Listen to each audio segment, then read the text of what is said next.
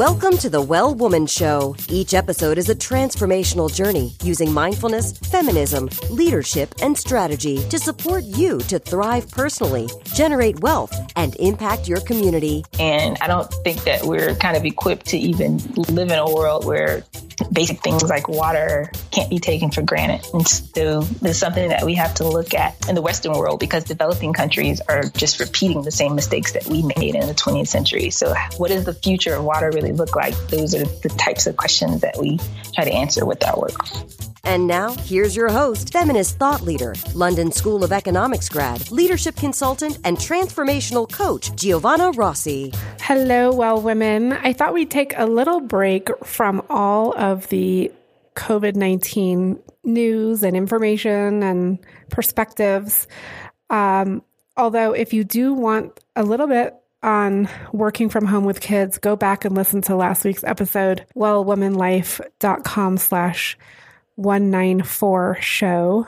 But this week, I talked to Doll Avant, an award winning tech entrepreneur and graduate of Harvard University. As a data scientist and social impact strategist, Doll was honored with the global designation of Google's Woman of Water and featured on Google's homepage for creating the world's largest water database.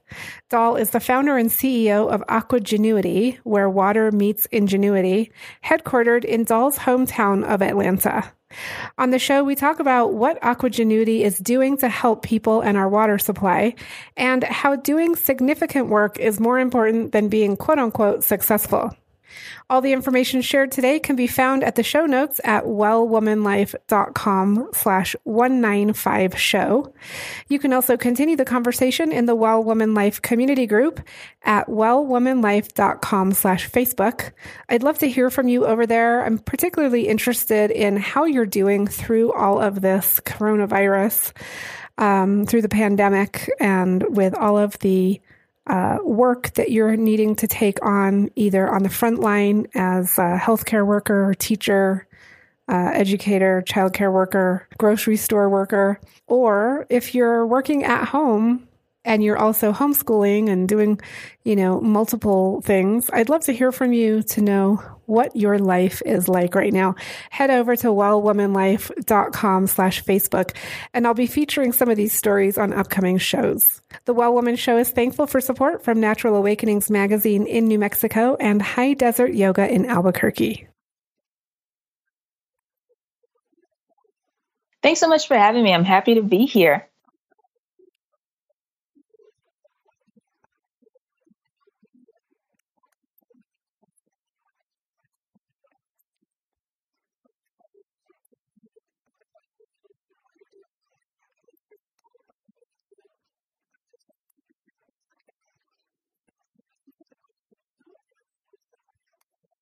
That I love the way you phrase that because today, right now, because uh, we're, we're always growing and evolving. Um, the way most people would introduce me is I am a data scientist. I am a TEDx speaker. And I have now started to be recognized as an expert on uh, water, wellness, and sustainability. My company is called Aquagenuity, where water meets ingenuity. I'm the founder and CEO. And we basically just use data to make it really easy for any consumer to safely and quickly find out and answer the question what's in your water?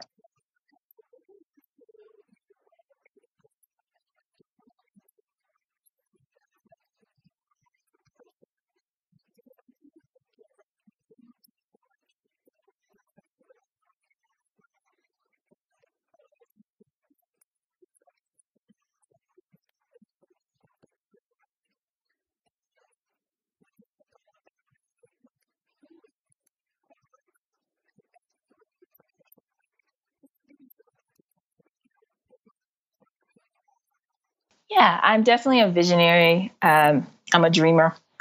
I'm one of the people that sees the world the way it could or should be, and not necessarily as it is. And you know that comes with good and bad, I think. Um, but it's kind of fueled me. I'm, I'm very um, inquisitive. I like to learn, read, and travel, uh, meet people, and try to look at um, kind of some of the biggest problems facing the world and understand what I can do to play a tiny part in maybe changing some of them. So I think I'm an explorer. Yeah.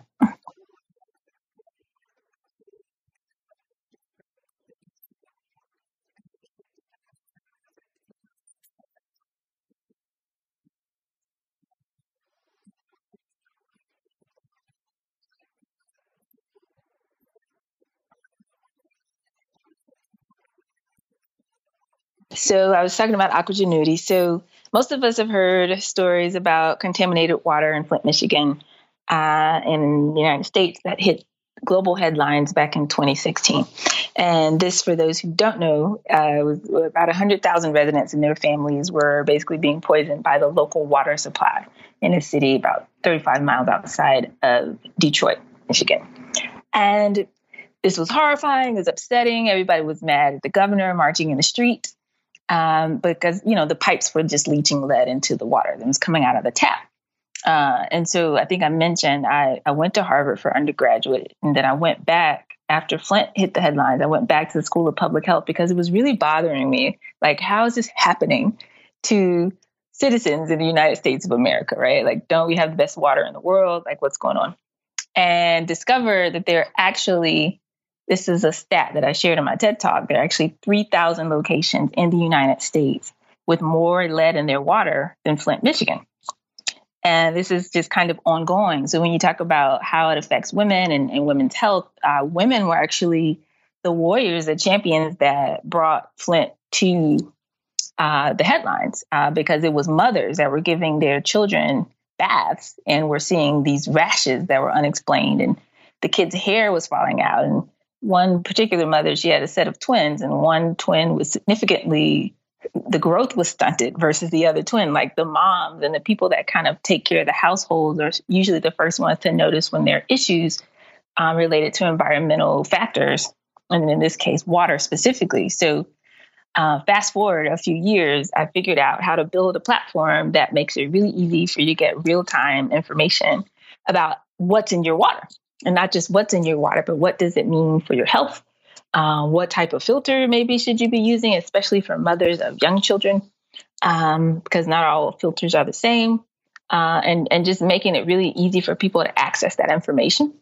And I didn't know, had no idea that this is like a big deal uh, for me to try to aggregate all that data into one place for all 50 states, and then NASA called, uh, specifically Singularity University, which is based at NASA Research Park out in, out in Silicon Valley. Um, and then Google called, and then, you know, all these folks in Forbes and so forth. So it's become this global movement. But really, I was just wanting to provide a tool for those moms uh, who had young kids to be able to just put in a zip code and find out what was in their water.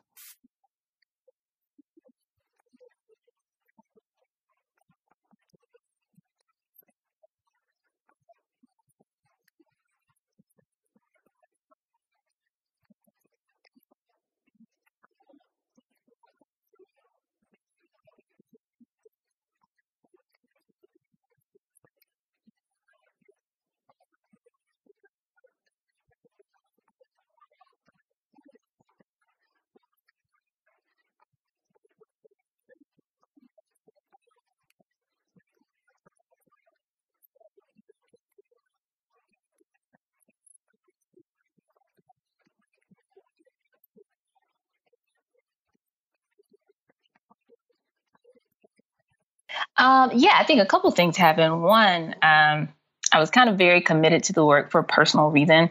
Um, water actually impacted my dad's health uh, for the negative. Uh, right around the time when I started doing all this research after Flint happened, he just kind of suddenly got sick. And his he'd moved to a new house in a small town, but his lifestyle hadn't changed, his diet hadn't changed, nothing had really changed except for his zip code. So, and he was diagnosed with diabetes and some other kind of related issues. And I'm in the middle of this big research project, and I come across this obscure report that's linking arsenic in the local water supply to diabetes and other kind of health conditions. And I'm going, wait a minute, well, maybe that's what happened because he switched water sources or something like that. And I start digging into it. And by that time, his health had actually taken a turn for the worse. And then right around 2017, uh, June 2017 to be exact, he passed away just kind of suddenly out of the blue. Like you, you might have to go to have certain things, but you don't typically just die, right, from diabetes. Uh, and so I, I found that it was related to water, and, and we just kind of never got to the bottom of it, and passed. And so it made me ask the question how many folks are being impacted by local water supplies or things like that? And they just have no idea. So that was kind of the first thing that gave me the drive or the the commitment, I would say, to stick with it. And that's important, Giovanna, because not long after I had started applying, you know, it's a tech company. So there are incubators and accelerators, different programs that you do. And I started getting accepted in some of those programs that summer. And when you do that, people, you know, the first thing you have to do is kind of pitch your idea and what is it that you're working on. And so I would say it, and everybody would have kind of the same reaction. But one of the, the pieces of feedback that I kept getting was, well, are they going to like it when you do this? And I'm like, well, who's they? And, you know, it's like the powers that be, like the government, like they're going to be upset that you're, you know, releasing this data.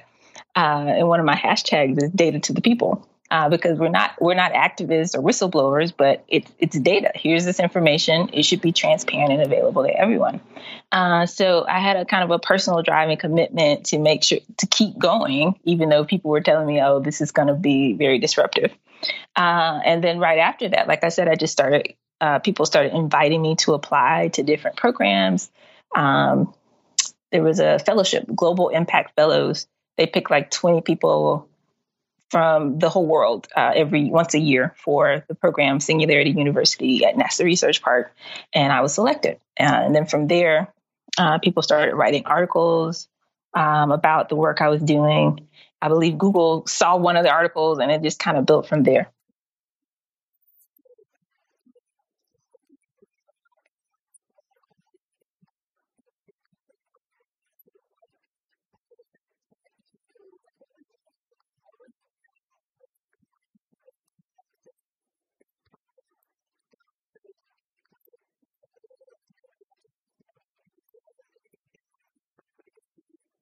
Yeah, literally. That was kind of the first innovation. Um, right now, if you wanted to know what was in your local water where you live, excuse me, in New Mexico or where I just came from in New York, you would go and kind of try to find your local CCR report that they send out once a year. If you can find it, you may or may not be able to kind of decipher what, what's on it. It's kind of a list of chemicals and, you know, some EPA levels. It doesn't really mean anything to a non-technical user, like unless you have a degree in chemistry or environmental engineering.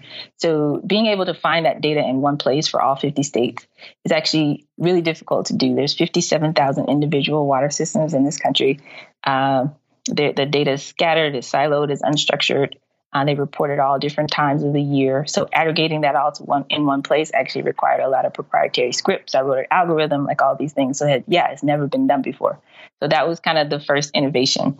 From there, I, I wasn't really satisfied with it because I said, okay, this is great. I have all this data, all these toxins in one place, but what does this mean, right? So what do I do?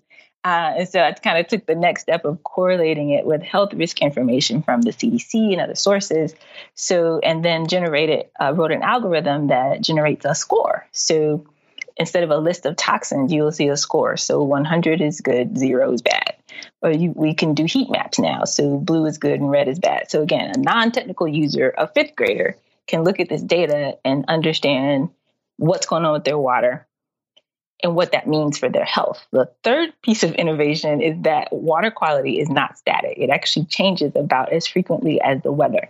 So anytime you have heavy rains or flooding or dumping, um, even the leaching of the pipes in Flint was actually a result of the fact that they'd had a heavy snowstorm they salted the ground. That's what you do.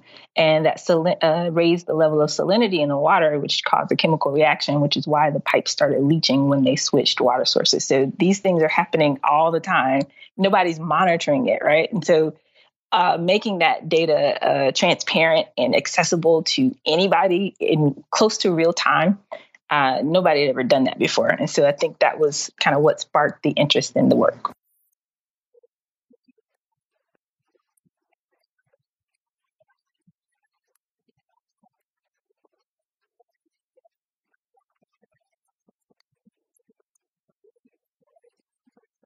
We are for profit, absolutely. So, but the the the data, the way it's built, the database can be pushed to any smart device. So we have companies like Zillow, uh, Weather Channel, uh, some of those folks who just want to pull the data as through the API and push it out. So again, you would see it anywhere. You do a Google search and so forth. Uh, even the the app or the web app, there's a free element. So if you put in the zip code of where you where you live or where you're traveling to or your mom's house, it's going to give you a water score for that area. If you want to to test the water at your tap, like in your house, um, you can choose to buy the starter kits, which are pretty low cost. Uh, and there's other technologies and different tests and 23andMe for water, uh, water uh, genome tests that you can do as well if you choose to upgrade. But the access to the data is free. Yeah.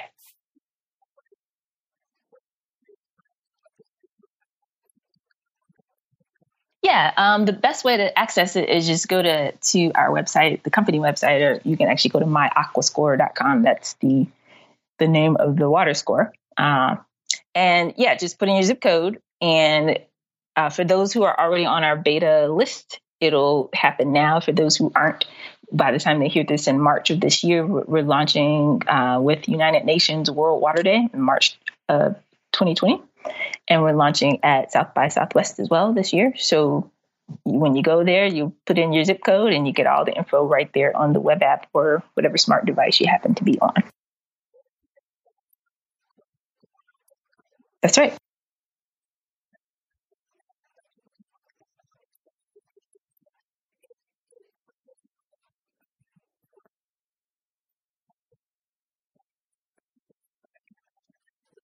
Mm-hmm.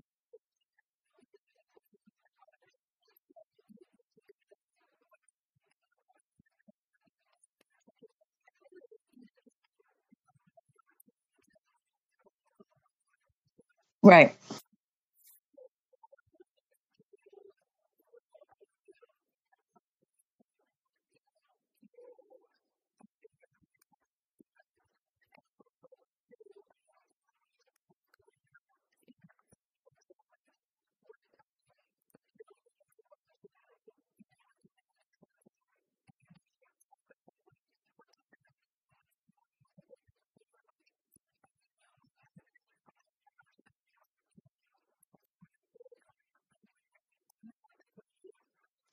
Yeah. So one of the reasons why uh, we I've been doing the research, as I mentioned, almost a couple of years now. Our team we have an office in Atlanta and a team in Seattle as well.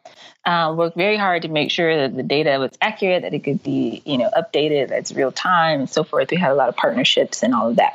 Um, but we also had to be really careful to be responsible with the data because, like you mentioned, people, when they find out, and there's so many stats, and I go into a lot of that in the TED Talk, just stories.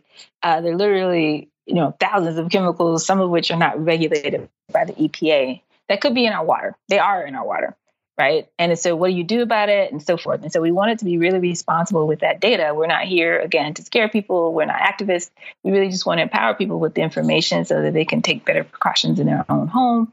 And then ultimately, it would drive, you know, changes in policy and things like that at the government level. So we've actually built a lot of relationships with municipalities uh, around the country, uh, dealing with council people and mayors and and uh, so forth, so that they know who we are. They see us as an ally and a resource. So when we launched this year, uh, actually the initiative that we're launching is the Water Genome Project. So we're actually partnering with corporations, uh, the Georgia Aquarium, which is the largest aquarium in the world, and some of the Fortune 500s that are, based here in Atlanta, the the Coca Colas of the world, if you will. Uh, we were in Coca Cola's Bridge community uh, last year. Uh, so these folks are coming alongside us to actually adopt local schools. So that just means that we will monitor, excuse me, the the water at those schools, which gives us data down to the street level. So back up a second. The data that we have right now from EPA and any available source in our database, it's cool, it's never been done before, it's great. That gives you data down to the zip code level. But in order to get to the point where we can use this data to even predict or prevent water related crises, we need it down to the street level, the neighborhood level. And so to do that, we're adopting schools. So if you look at a map right now of health disparities, um, socioeconomic disparities, uh, and water quality, they all look the exact same. The map, like if you take one of the counties in Atlanta here, one of the bigger counties, the north side of the county is blue, and the south side of it is red in terms of water quality. Blue is good and red is bad. And that's also the higher income schools are on the north side and the lower income schools on the south side. So it's really just an infrastructure issue. It's an it's an equality, uh, equity, environmental justice issue, right? But if you don't have data, uh, people just politicize it, right? But if you have the data, so you're just using that data to make it easier for communities to kind of engage and so forth. So a lot of big companies are coming alongside us just to help us map the local water ecosystem, and we're doing that uh, starting in Atlanta, but in every major city in the country. So that that's what the rollout looks like. Mm-hmm.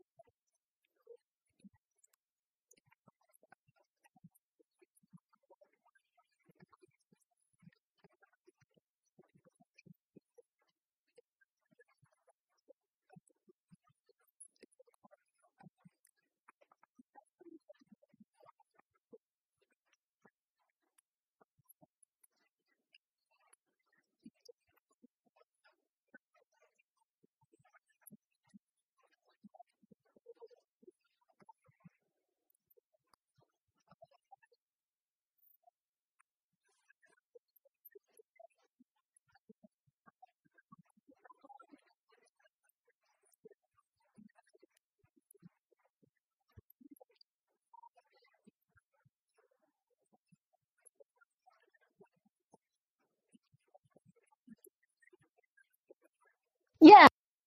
Um, that's, that's kind of the way my brain works. I, I dove into this space. Uh, actually, the reason why I was paying attention when Flint happened is because I was working in the water space, water quality, water filtration space with my mentor. Uh, he's now 82 years old. He was the first uh, African American to have his own bottled water plant in the United States back in the day. And he had invented a really cool water filter, got an award from the uh, United States Congress, Congressional Black Caucus, and he was working on commercializing this filter. And so I was working with that team and leading, uh, eventually, or actually served as CEO for a while of that company.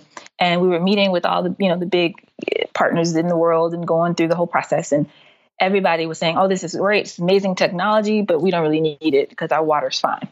But I spent all day every day looking at the data, and I said, "Well, no, your your water's not fine," but they, no one knows. And so I realized the real gap was the the lack of information around water quality and awareness around water quality. There are really cool filters. There are actually patented technologies inside of NASA and some of our university partners as well that are just sitting on shelves because people don't know that they need to be using them. And so our mission at Aquagenuity is really to just raise the awareness. And we're actually starting kind of a national conversation around water quality. It's not a third world issue. Uh, this is happening right here in the United States. Uh, by 2030, the United Nations says that if we don't do something different, there will be a 40% higher demand for clean water than there is supply for the first time in human history. And I don't think that we're kind of equipped to even live in a world where basic things like water can't be taken for granted. And so there's something that we have to look at in the Western world because developing countries are just repeating the same mistakes that we made in the 20th century. So, what does the future of water really look like? Those are the types of questions that we try to answer with our work.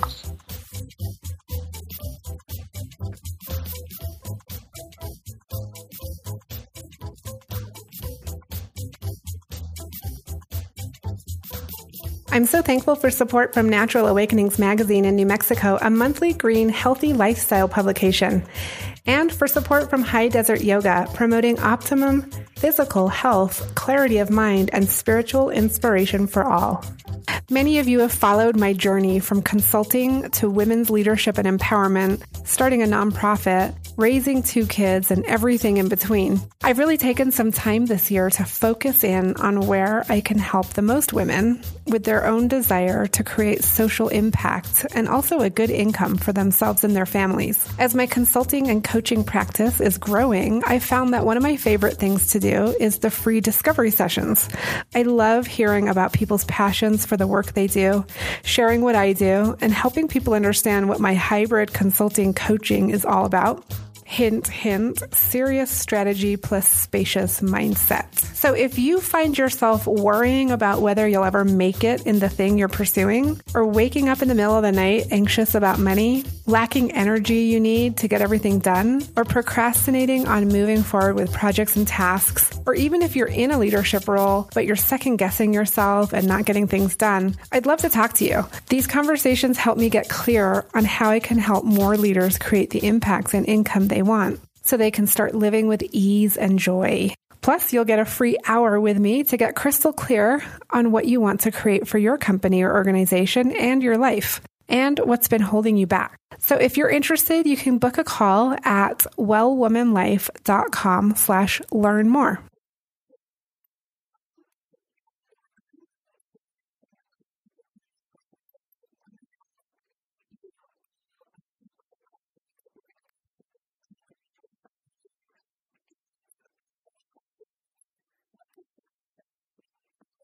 Uh, I, I will steal this from a friend of mine. He's a motivational speaker. Uh, and he always says, you know, it's not really that important to have success, at least not in the traditional term. He said, you know, I'm driving for significance. And I think that applies to me in terms of my work. Um, it was never just enough for me to kind of, you know, go to school and get the, the six figure job and do the house or the gate or whatever goals people have and or whatever people define as success. But I really wanted to understand what it means to be significant, to have an impact um, the folks around me or the folks that I'm blessed to influence, uh, and a, kind of not the legend that I tell about myself, but the legacy. What what will be left here when I'm gone? So that to to to me is what success looks like. Uh, well, th- in in the work that I'm doing now, to be quite honest, because as I said, I kind of fell into it because um, I was just really passionate about trying to solve this problem. When I first, the first time I ever did a pitch competition, I pitched in front of a group of about 500 people at a pretty big, um, pretty big uh, pitch event anyway. Uh, but it was sponsored by Wired Magazine and Jack Daniels, and so all these folks were there. Uh, I only applied because a friend of mine told me to do it. It's like fine, whatever.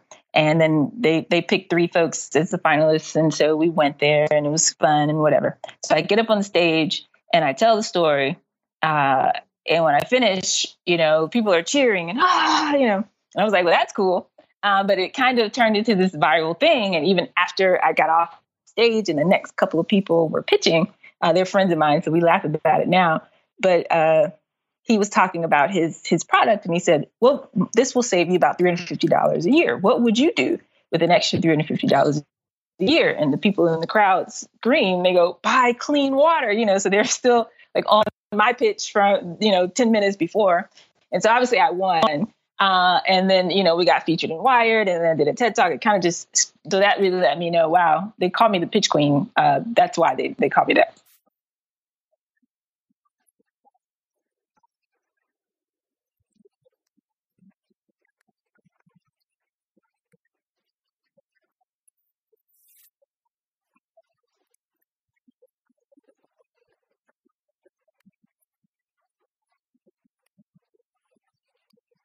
Absolutely. Um, I am teaching in my, house. There are some cousins and uh, family members and folks who are, I'm taking them through what I call procrastination boot camp.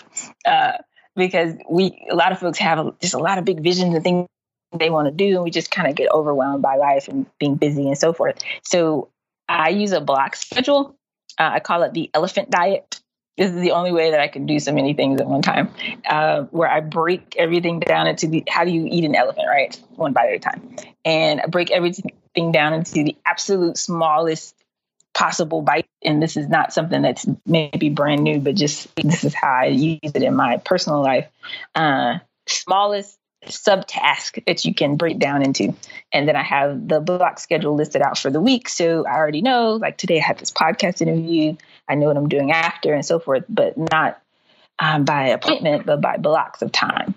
And then when I show up for that block of time, okay, it is time to work on my, my book. I have a book coming out this fall. So when it's time to work on the book, it's not let me sit down and what do I feel today? No, I go to my list of tasks and my elephant diet. Okay, what's the very next chunk? So you'd finally have 10 minutes or 30 minutes. I can get the very next thing done that's on my list for that project. And I do that every single day and things just magically get done. If without without the block schedule, I think I'd be lost. So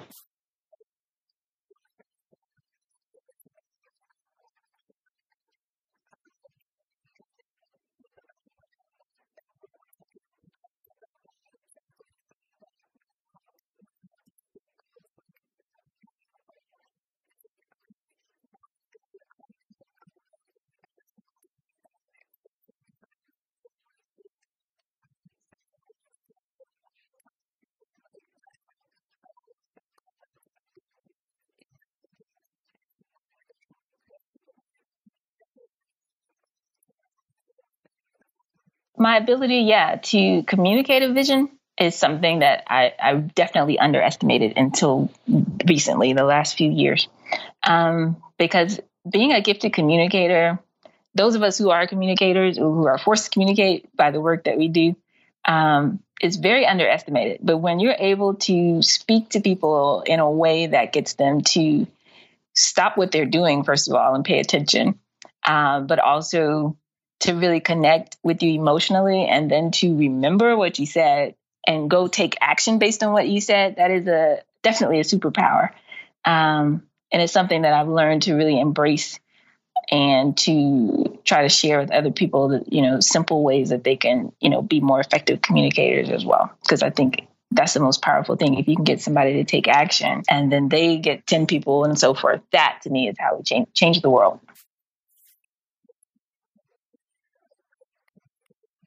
storytelling. Uh, like I said, when when you're able to get people to resonate, connect with you emotionally, even if they don't really know what you're talking about, if they connect to the emotional heartbeat of what you're talking about, they will remember it and they probably will take the action that you ask them to take.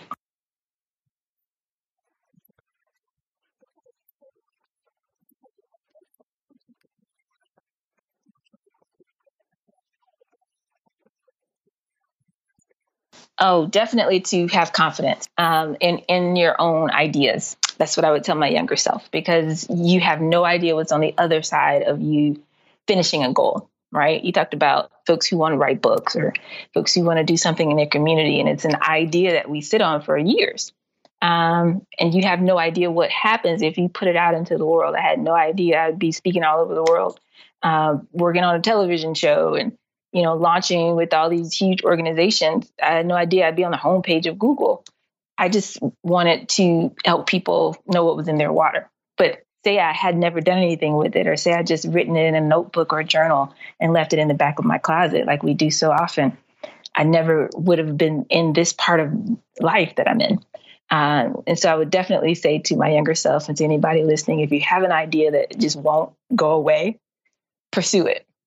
Pursue it.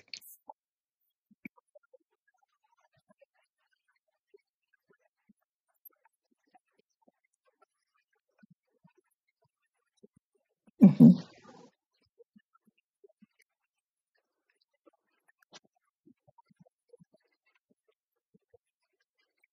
Mhm.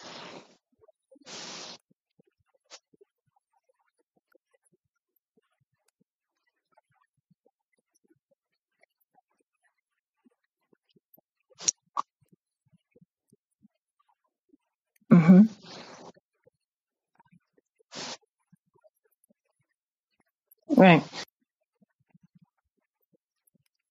Absolutely.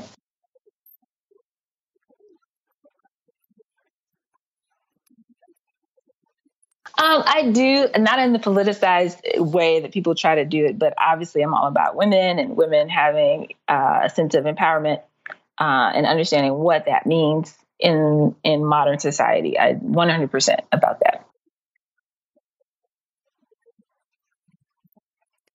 That is wonderful. I have three books on my nightstand. Uh, they're all memoirs because the book that I'm writing this year is, is part memoir.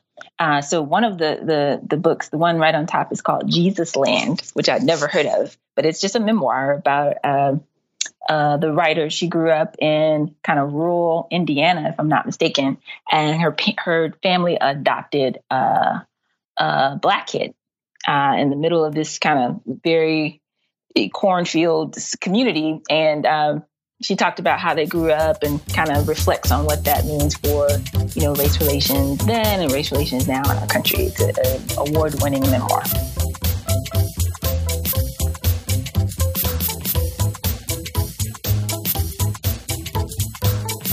Thank you so much. That's it for our show today. Remember, if you need support to live your well woman life, head over to wellwomanlife.com slash Facebook to join our community.